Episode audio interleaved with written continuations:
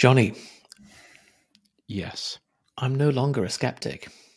So I went for energy healing on Saturday. And it was great. So okay.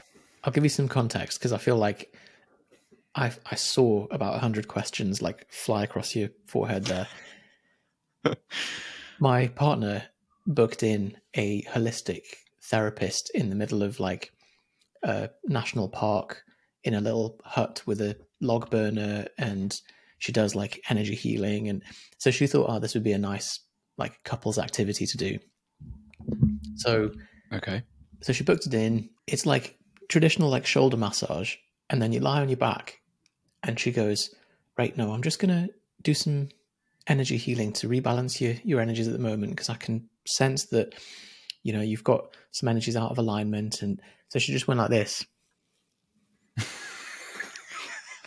to my face for about fifteen minutes.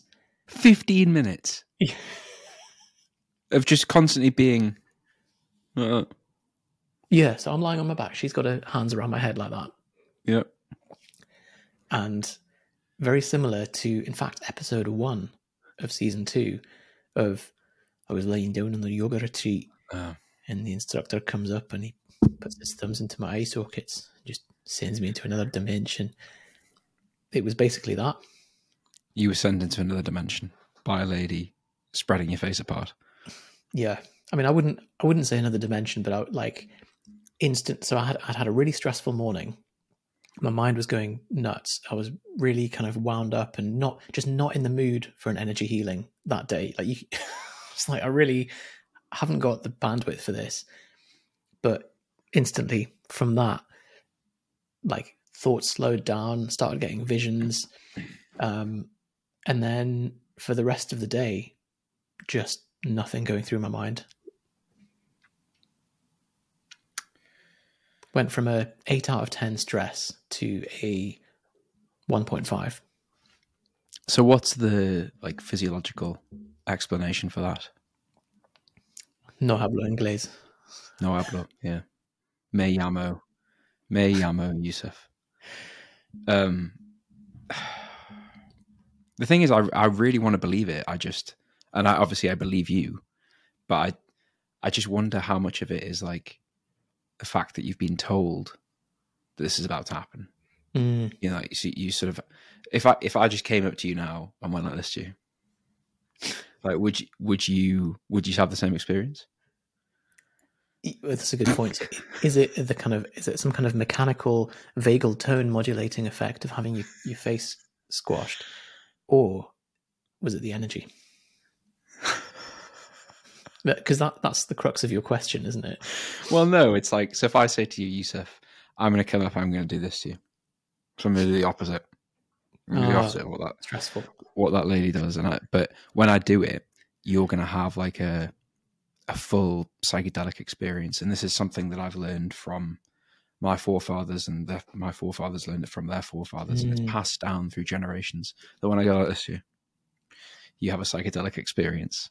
And just relax, and I'll burn some incense, and I'll play some like oh, um, um, in the, in a tent, and we'll be in a field in the middle of nowhere. And I do that to you. Does that just create a psychedelic experience because of all of the expectation? I mean, it sounds great what you've just described. It does, doesn't it? Like all the maybe we should just do that. Oh, fuck, you're, you're, you're, you're, yeah, fuck all fine. This stuff. You we'll take it in turns to do that, and the, and one the other one will do this to somebody, and we'll just charge nine nine seven for it. Do you know what? I bet if we Googled it, there will be at least one hundred people that run retreats to do that. Well, it sounds like you've spent the weekend at something remarkably similar, but you've actually had the outcome. You've had the experience from it. Yeah, I mean, it's it kind of annoyed me because I, I didn't want to believe it. I was like, oh, you know, it'll be like, as you say, it's just a nice bit of incense and a shoulder rub.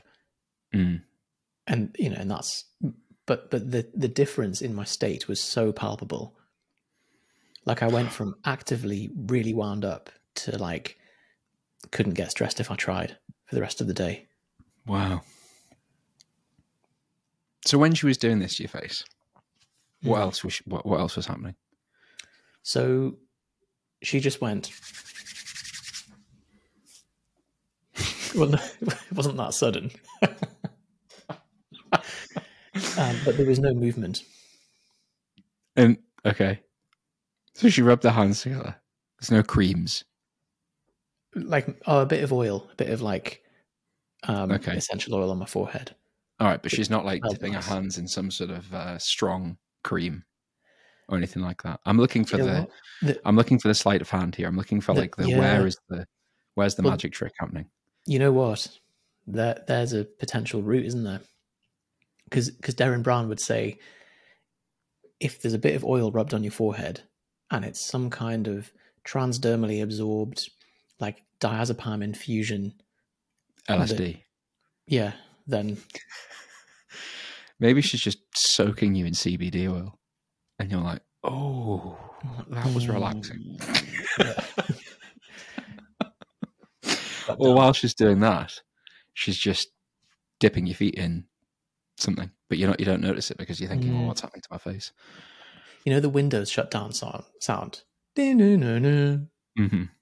It's just That's that, how I felt. Mm. You know, in... Um, Star Wars: A New Hope, where Obi-Wan Kenobi infiltrates the Death Star. Think think back to the original Star Wars affairs. Have you seen it? You might not have seen it. Unfortunately, I've not seen any. Oh, oh goodness. Okay. But the, lost the reference won't be lost on the listeners. On everybody else. So he infiltrates the Death Star, which is this huge ball that's designed to destroy planets. And he turns it off by going around these terminals and just, or he turns off one of the parts of it. I can't remember the specifics. But he just shuts down each handle, handle by handle, and just goes, boo, boo, and then progressively does that. That sounds lovely. Yeah. Yeah. Well, it's it's the energy, isn't it? Yeah. It's the energy. I'm I'm interested. Let's go. Let's do it. It's, I mean, it's something that I feel like if you and Becca did, you'd, you'd enjoy it. Like, whether or not you believe in the energies, it's just, it's a nice day out. So I, the person I'd be most interested to see is if it worked on Becca, if the energy thing worked on Becca, then it's like you cracked the... Is that because Becca's just so unsuggestible? I think so, yeah. Although she... So I used to do magic when I was younger, or I used to do magic tricks, I should say. I wasn't, I didn't actually do Went magic. Wizard. No, at least not that I was aware of. Um, she, Becca is one of the most, like... You know how some people you do a magic trick to and they're just like, it's in your pocket, mate. It's clearly in your pocket. Like Becca can never see the sleight of hand. Doesn't matter how closely she's paying attention, can never see the sleight of hand. So I feel like if there is some tomfoolery going on with this person in the field in the tent, then Becca won't catch it and she'll she'll end up being ported into another dimension. Which, to be honest, would would make my experience of it much better. Mm. So, on a totally separate topic, what? Who's the guy? He's like a really famous YouTuber who does. I should have bloody looked this up before we spoke about it. He's, he's got like sixty million subscribers. He did something with David Blaine. All he does is review technology. Oh, Marcus Brownlee? Yes. He did a YouTube short the other day that I saw of the new Oculus headset. Have you seen this? No. So he's going to do a video that's coming out soon about it. So I guess like when he does that, we'll we'll do a proper reaction. But it's this the new Oculus headset.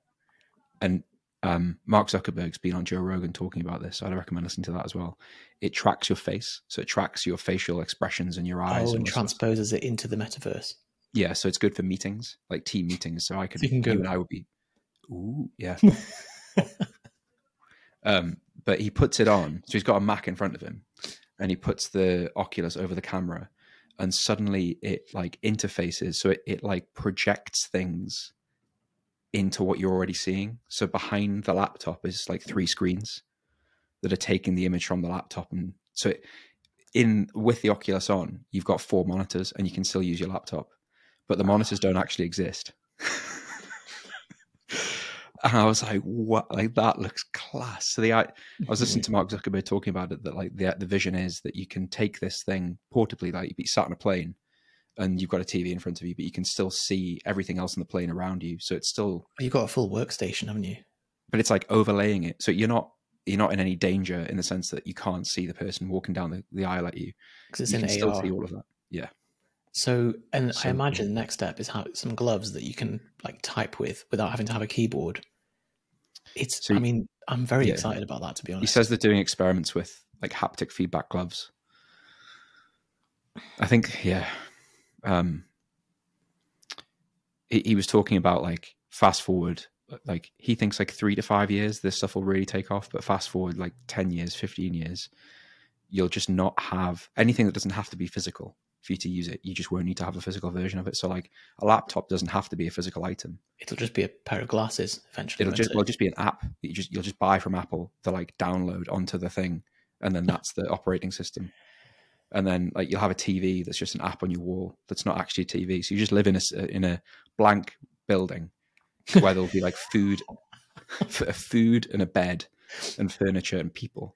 But everything else, all technology will just be overlaid. There's a film called uh, Ready Player One. Yeah, I've seen it. Which, really good. Uh, yeah, which is exactly like everyone's living in shanty towns, basically. Mm-hmm. Like blank, blank buildings, very little space, but like a three D treadmill that you can run in any direction. And that's it. You just in the universe. Yeah, it's. I'm excited. I think if it can be used... The, the only thing that upsets me is like it'll be used for gaming and social and all that stuff first. And touch screen, and whereas all I want is some big monitors so I can just do my work in peace. So I think that specific use is like maybe already available. I think it's just been released, this this headset. Have a Google of it. I, I think oh, um, based on the short I saw, um, I think that already exists. Next time you see me, I'll just be like... Marcus Brownlee is actually, for anyone who's not heard of him, or in, in fact, you, you will have heard of him or you will have seen him. Maybe you'll Google him and you'll be like, ah, oh, yeah, him. Um, he is a really inspirational person because he's left his old YouTube videos up on his channel.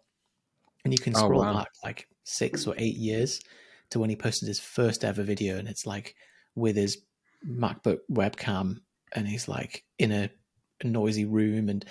And you can see how over time it's just about doing volume. Like, because his, his videos look really polished now, like they're really yeah, pro. They're incredible. And you can go back like a decade and just see, like, oh, he was just a standard guy and just has done a lot of volume.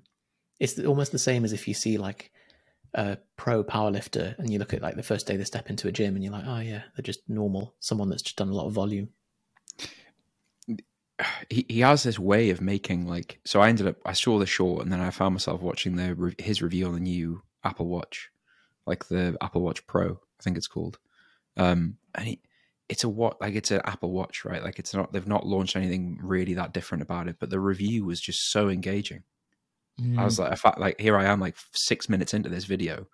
I have no intention of buying the watch. I mean, that that's a really successful That, that's a real win for him. If he's got someone who doesn't even have an intention to buy, like you're not even in the market for an Apple Watch. No. But you're six minutes into a review video because it's that good. I, I'm the person who, so he describes, he has this really good like demonstration of Apple products and why they have the pro versions of things and how he's got like a population of the hundred people and most people get use out of an Apple Watch by like a text notification or an alarm. Or like a, the fact that they can like use Siri on their watch. And then there's all these people in the periphery that want like to do an Ironman with it on. Or and I feel like you and I are those users for all Apple products.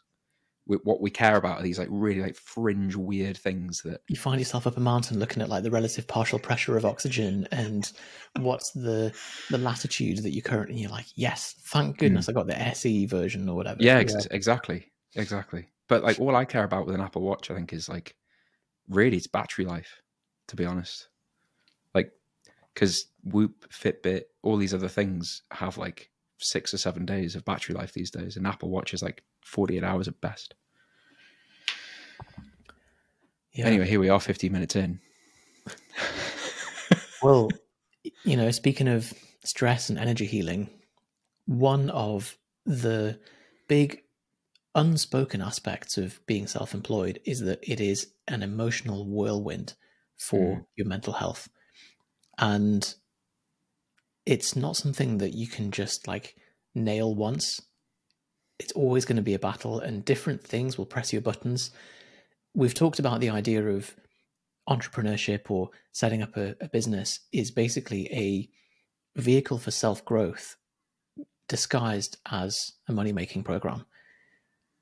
And you, you will find that the, the market will just find your your trigger points, and they'll just press, and you're like, ah, ah, ah. It'll just find all the sore spots and dig into them.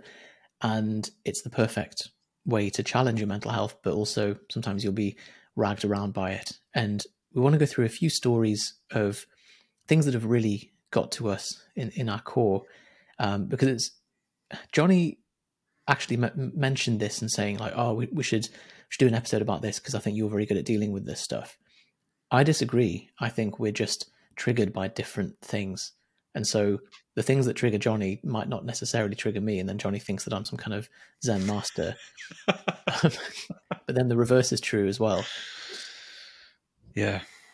I think the, um, you, I can't, I think it's, is it Sedona? The method where it's like, all we're wanting is like, is it approval, safety, or control? Mm. Like, is that right? So or...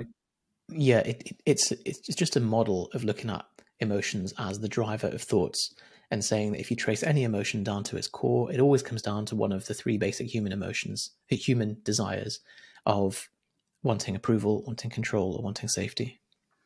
So I think for me, the biggest of those three is safety.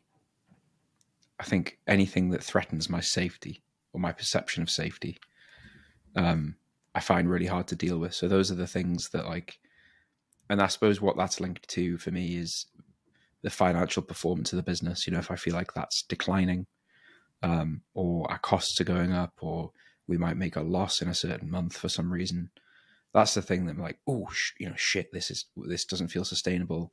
This is going to fail. And I'm, I could, those are the thoughts that, that I catastrophize very quickly. Um, but I'm kind of okay with the approval piece of that, or at least from a business perspective, and to some degree, the control perspective, the control part of it as well. But the safety thing for me is that that's the hot button. Mm. Well, it's, it's, that's the deepest uh, core desire. Mm. And the model, which I'll, I'll get up on the screen, is the tree of desire has the need for safety at the, the root, because even historically, from an evolutionary perspective, the want for approval is actually the want for safety, because if you're right. rejected from the tribe, you'll be out on your own, and you won't be able, you'll get eaten by a mammoth and you'll die. So it comes down to, to safety at the end of it. And that's why things like stuff around housing really rattles people. You know, if you get an eviction notice from your landlord, that's like, oh God, that's a mm. real, taps into your basic sense of safety. If someone invades your house, if you get a, a break in or something, it's one of the more traumatic things because it taps into probably the most core desire. Um, and then, by extension, when you're in a secure job with a salary, safety's kind of handled, and you get the regular salary, regular income, and so you can feel safe. That's why they're saying universal basic basic income would be a, a big fix for people's anxiety. Mm. When you're self-employed, it doesn't exist. You, if you have a shit month, there's no revenue.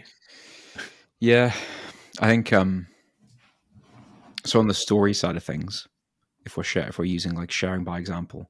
So the thing that comes to mind for me was twenty eighteen, probably. So I'd quit accountancy in twenty sixteen. So we've been doing, I've been doing that full time for two years. And we, um, I'll not mention like specifics or names. We just moved some of the cash in the business into something else, like a, an, like an investment vehicle. um, that left, which this may seem like a lot of money, I guess, to some people, but at the time it was a very small percentage of, of like what I thought we needed. So we had like thirteen grand in the business bank account left. Um, and the rest of it was in this, this investment vehicle that we realized quite quickly we couldn't just draw down as we needed. So like suddenly like two thirds of the cash in the business was like locked in this thing that we couldn't get out of. And it was like growing on, on a percentage basis over time, but we couldn't get access to it. And I remember thinking like, fuck, like that's two, you know, two, three months of ad spend, paying me, paying you. Um, and then we're done. Like that's it. No more money in the business. I should say as well, we put it into this investment vehicle with the, on the proviso that the mandate meant you could withdraw as needed. Mm-hmm. And then they changed the mandate and just sent everyone an email being like, oh, sorry, lol, everyone, uh, we've locked your yeah. money indefinitely. So without any notice and without any kind of timeline, we've got your money and that's it. So what actually happened, I think the reason they did that was at the time, the firm in question had some like negative, some negative press. And I think they were worried about everyone going, right, that's it. I've had enough, pull my money out of that. Um, and at the t- and then they changed those terms. Um, but yeah, so I can remember being, uh, Becca and I had just booked to go to Venice, which is expensive. And I remember being in Venice and just being like unable to sleep. And I was just like worrying about like, oh shit, like this is, I'm going to have to go back to accounting and all that sort of stuff. And in the scheme of things, like I'm safe, I'm fine. There I am on holiday. Like it's, it's absolutely fine. But I was very locked in this, um, Propane has a good day. I, I'm feeling confident. Everything's going great. The business is growing fantastic. I'm in a good mood. Business is going badly or something like that happens and I'm in a bad mood. I can remember it distinctly like affecting how much I enjoyed the holiday. And I remember Becca being like, you know, you seem really, you just seem really down about this. Like, you know, the whole point of you running your own business is it's supposed to be something you enjoy. Um, I think that's the thing that like stands out for me is when I look back over the last five or six years. Um, There's an amazing lesson behind that as well, because it's if someone was just dropped into your body as like they woke up as Johnny mm. with no context, no memory, no history, they're just like, oh, I'm a human in Venice on holiday with my partner. It's sunny. Lovely. I get to go on. Yeah, yeah, I get to go on that boat thing with the with the paddle. They'd be pretty happy, like physically, as you say. There's a roof over your head. You're warm. You're comfortable. Eating nice food. But the reason for the suffering was the internal story and the fear mm. and the, all that stuff. And we did an interview with a guy called Daniel Ingram, who is an emergency medicine doctor in the U S who just spent months in meditation retreat and has become enlightened, like he's completed it. And he talks about his subjective experience as you've got, let's say, one hundred percent of your total experience is this. You sat in this room. You've got sensory experience. You can hear the noise outside. You can see the lights. You've got the, the rustling in the, the trees. You can feel your back on the, the chair. Okay. But ninety-seven percent of your, your kind of awareness experience is taken up by thoughts and internal narrative. And maybe three percent is the kind of sensory stuff that's happening in the room. Like you're kind of vaguely aware of it, but mostly you're thinking like, oh, but what, what about if this happens and how am I going to do this? And what do I have for lunch? And yeah, yeah, yeah, yeah. And he said, post-enlightenment, that ratio flipped. Mm. So he's like, thoughts are still there. It's not like thoughts stop, but it now takes up the correct ratio of inputs, which is about two or three percent. He's like, and most of the stuff that's happening is like, I'm I'm in this room. I'm here. Wow, look at the brightness of that color, and look at yeah. the. It's. I I think like doing a little bit of meditation, certainly in the context compared to Daniel, um, like I still haven't done a thousand hours of meditation, for example. I think he must have done ten thousand hours plus. Probably more, thought. yeah. yeah. Um, I kind of have a bit of that. Like I am, I have like those thoughts happen and I, I am, I just sometimes can catch it. Like this is a thought, but some but equally when something's really stressing you out, you don't want to like, and sometimes it's hard to entertain like, yeah, well, yeah, but it's just a thought. I'm fine here. I like, I think the, um, the funnily enough though, when I look back on that situation shortly after that, we made some changes that like fully turned the business around. So I think, and a lot of people talk about like, oh, you know, when, you, like, when your back's against the wall, that's when you, you know, but I think there is something to that. Like suddenly you've got to like, you've got to figure it out. You've got to make it work and you either do or you don't. Um, and we did, which is great. But um, I still, I think only really in the last like year or two have I um, really been able to fully like attach to the fact that business results and what I do on a daily basis are not related. So like it's a, and it, because I'm comfortable with that now, if we're having a bad day, it's like, well, just follow the process that I do today. And it, like, this will happen anyway. Like th- this, like up and down will happen regardless. And all I can do is just the actions, like the regular actions. It's very hard to do. And often we've found, and I'm sure as an online coach listening, you'll, you'll notice this, where a lesson in your training and nutrition will click and you'll be like, ah, okay, I get that now. Mm. There's no quick fixes, or there's no magic fat loss pill or whatever. But then it takes another couple of years for that lesson to click in your in your business. Yeah. So with training, the parallel here is that you can't really force progress. Like if you're training for strength and you're trying to get to one hundred fifty kilo bench, you can't just like put another plate on the on the bar and be like, oh, I'm just going to like push really hard and maybe I'll get it this time. Mm. Like you have, you are at the limits of how rapidly your body adapts to the training stimulus. And if you get really wound up by it and you have a bad training session, and you think, oh, shit, I'm just going to flip the table and this is all a waste of time. And like you're, you're arguing with reality by doing that. And that's where the objectivity of having a coach to say, hey, you've got the inputs right. You're eating enough protein. You're doing your training program. You're sleeping enough. It's just a matter of time until you get to the goal. Yeah. But that's because it's kind of a microcosm. When you're training, it's like, it all kind of makes sense, and I can I can understand that other people have done this, but in your business, there's so many more variables that it's very hard to keep that lesson on the top of awareness. There was two, I think there's two videos that I saw that I credit with helping me like come be comfortable with this. One of them is a um, actually a Gary V video. I don't, I wouldn't be able to find it, I don't think, but he talks about um, being patient with results from a macro perspective, but being like aggressive on a on a micro level. So daily, weekly, you should be pushing to like get things done, get stuff over the line, complete projects, launch something new, finish the finish the thing that you need to do, like complete all your tasks for the day, and be absolutely in, in, engrossed involved in that. And don't like, that's not the stuff to be patient about. That's the stuff to like get done. But give it five years. Like don't don't expect that to just happen. But in six months' time, to be where you want to be. Like, but if you just keep focusing on the micro and controlling what you can control, suddenly you're kind of, and it, if I could zoom back to where I was in, in Venice and fast forward to now, I'd have, I'd have really enjoyed Venice. I'd be like, it's all going to be fine. Don't worry about it. Like, just be a bit patient. You'll figure it out. It'll be okay.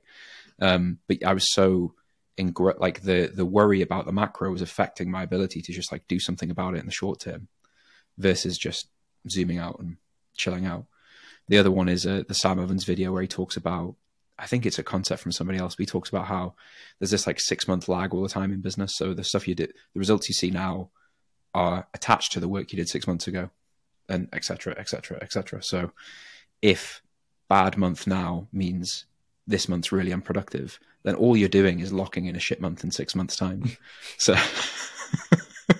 so it's this disconnection between financial performance and your performance, and accepting that they're not, like what you do today is not going to change this month more than likely, um but it will change next month. Tracking and documenting so important, because th- that six month lag, even if it's a two week lag, we- we're not wired to to make that cause effect relationship in our minds of that thing that I did two weeks ago is having an effect now. Mm.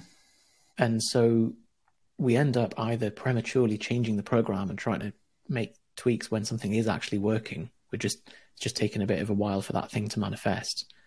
And especially with sales, because you can't force a sale. You know, someone might see you as the right coach to sign up with, but it's just not the right time. And they need to be on your email list and get nurtured a bit before they buy.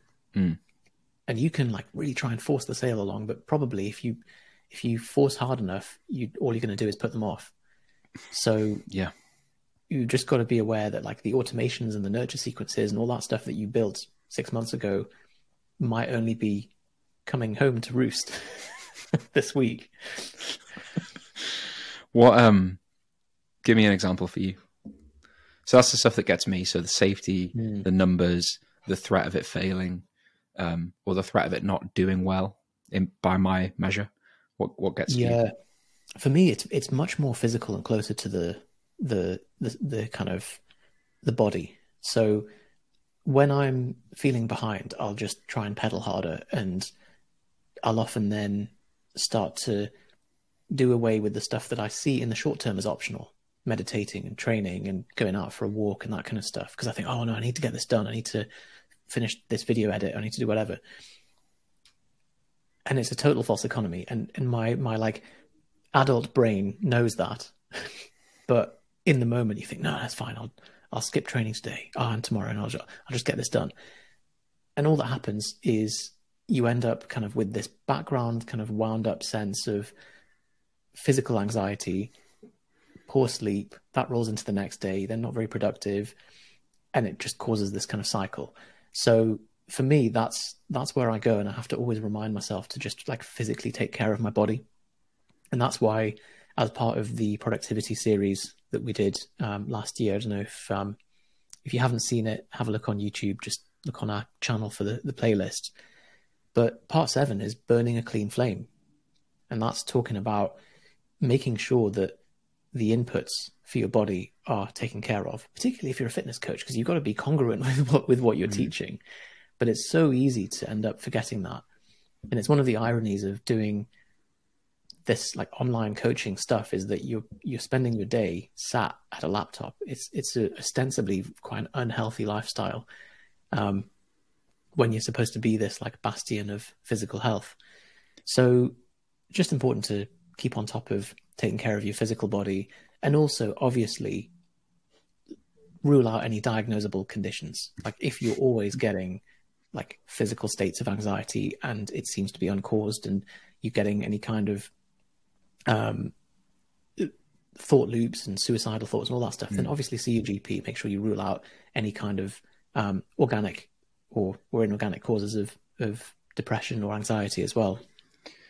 So you, so what you're saying is you fight like your, the thing you struggle with is the sense of like, there always being more to do. Yeah, and, definitely. And never like, getting to the bottom of the to-do list. Like things are being added faster than you ticking them off. So how do you, how do you like cope with that?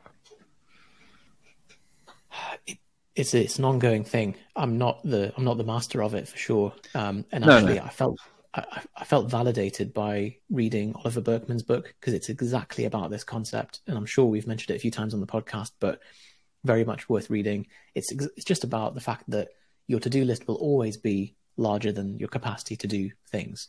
Mm. And that you have to just make peace with that, because otherwise you're always going to feel like you're running behind. Um, you won't, even if you had multiple lifetimes, you wouldn't be able to clear your existing to-do list, even if nothing else was to be added to it. Yeah, which is a crazy thought. It's absolutely nuts. So it's just a real argument to say, pick the highest priority thing, do that. Yes, you can improve your focus. Yes, you can improve your efficiency and your productivity, but don't be under the illusion that if you do that, you'll somehow be able to just clear through absolutely everything. Mm. I think both of us do well with like following a, like a prescription. So like if I, if I gave you like, for example, your training, I know you're not coached by someone at the moment, but I imagine you like wrote either wrote a training plan weeks ago, or you got like a template from something and you, you just follow that prescription. For example. So I actually am coached by someone at okay. the moment, but, but yeah, just follow the template. Like coached on like a, someone telling you how many reps to do on split squat. No. So this is for flares. For flares. So, okay. So your, your like training sessions, like when you go to the gym, did you like write that yourself? Yeah. And did you, I imagine you don't like think, what am I going to do in the gym today? You wrote that in advance, or you have like a structure that you follow and you repeat that week to week. Uh, yeah. I just like separated planning from execution. So there's a, there's a session on a day where you go in the gym and you tick these boxes and then you're finished and you leave. Mm-hmm. And so like you and I have been trained into that for years, right? Like we've either had fo- had programs downloaded, or we've been written programs ourselves, or we've had a coach that said four days a week, three days a week, this is how you finish the work for the week. And then suddenly in the work landscape, like that doesn't ever exist. Like you have to draw this arbitrary line somewhere, but you want to get it, you like try to do it. So people are like, oh, do three to five things a day. You write down your five things and you're like, oh yeah, but I'll just put a sixth one. That is a great point, because it's exactly the, the this parallel we were saying where that it clicks with training, where you're like, oh yeah, like volume's good. So if I do loads of volume, but mm-hmm. you don't go into the gym and like, you know, dragging yourself off the floor and you're like, oh, but volume's good. And I could maybe just do a couple more like little finger curls. And then I've got some more, like you have to say, okay, I've done enough for today. Yep. And, you know, there's a, there's a recovery capacity part of that as well, but that still applies in your day to day. Yeah. Yeah. So, I, I think the yeah. analogy holds as well, where like if you went in on Monday and did ten by ten back squat, like your chance of being able to train on Tuesday are fairly slim. And I think it's the same with work, where if you, I used to be so guilty of this when I, when I left like the nine to five land and I wasn't like in an office and no one was telling me to do anything. I could just do whatever I wanted. I just worked until midnight, just every day, over and over and over again. And I would wake up the next day shattered. Um, and just my productivity across the week would just decline, where like Friday afternoon, I basically got nothing done. Mm, Whereas, you just bin yourself. Yeah. So like, I think you do definitely borrow from future days. And I think like having, I think if every day is like an R P seven, just like an R P seven, that just a little dose, let, nudge it forward, nudge it forward, but do that every day. I think it's that's a far more product, like a far more enjoyable way to live your life than binning it on a Monday, and then Tuesday's a bit less productive. Wednesday, you're quite tired. Thursday, I'm shattered. Friday, mm. Friday, can't concentrate. That's such a good point. Because also by Friday, if you're still mentally trying to bin yourself, but you've just not, it, but there's nothing there. Yeah. All you've done is dig further into your recovery capacity, but you haven't got any more done. And there's that dissonance of like, I should be more productive. I should have got more done mm. today. I'll, I know I'll work over the weekend, and then the cycle never ends. But it's brutal, yeah. that one. I think I think pretty much everybody, everyone who joins Propane Business probably has both of those things. So a feeling of like, feeling of being behind, feeling that there's too much to do and I'll never get it done. And ultimately like baseline worries about finances and performance, and you're responsible for your financial future as a, as a one lesson owner. That I so think we've both to to learned that. In the last three years, and it's it's been huge, is having a specific K P I or a specific target that we're aiming for and driving things towards that. So what I mean by that, I talked about Johnny Johnny's wisdom of you've got to put the, the Facebook pixel somewhere, as in you've got to aim the shit at a certain direction. That in an online business, particularly as an online coach, there are an infinite number of things you could do in a given day. You could wake up on a Tuesday and be like, I'm going to spend all day making graphics on Canva. Or you could be like, I'm going to spend all day writing advert angles or calling clients or doing D M outreach, or it, any of those things are perfectly viable things that you could easily sink weeks or months into doing. Some of them won't drive the needle forward and won't help with your business. Some of them will, but they all feel like work. So how do you know what you should be spending your time on? And that has to come from having a big picture plan, usually hiring a coach, because we're usually so caught up in the weeds that we, we can't figure out what we should be spending our time on until someone else comes along and goes, ah, here's the roadmap, here's what you should be doing, here's what you should be working towards. And then you can, at the end of twelve weeks, you can check in and be like, right, revenue's grown by this much, here's what's happened, now, do, now what do we do?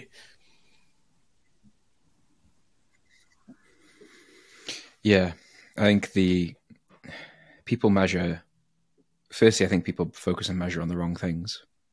So I think they often pick like a proxy, like Instagram engagement or followers, or even like email list size and these sorts of things that like matter, but don't necessarily do anything.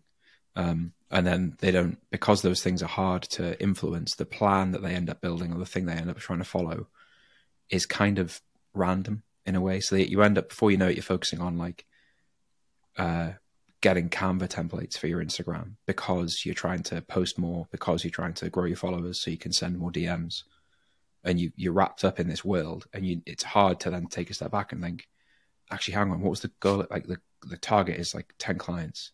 Have I actually got a client yet? No. So it's like, you've got to, by putting the Facebook pixel somewhere, you could put it on D Ms sent or followers gained, but that has to be there for a reason. Like you have to be optimizing for that for a reason. So obviously every business is, is optimized for like cash and profit and revenue. So it's finding what is the lead metric that really generates that. So is it is it like leads generated? Is it number of people in my fourteen-day challenge, which it should be?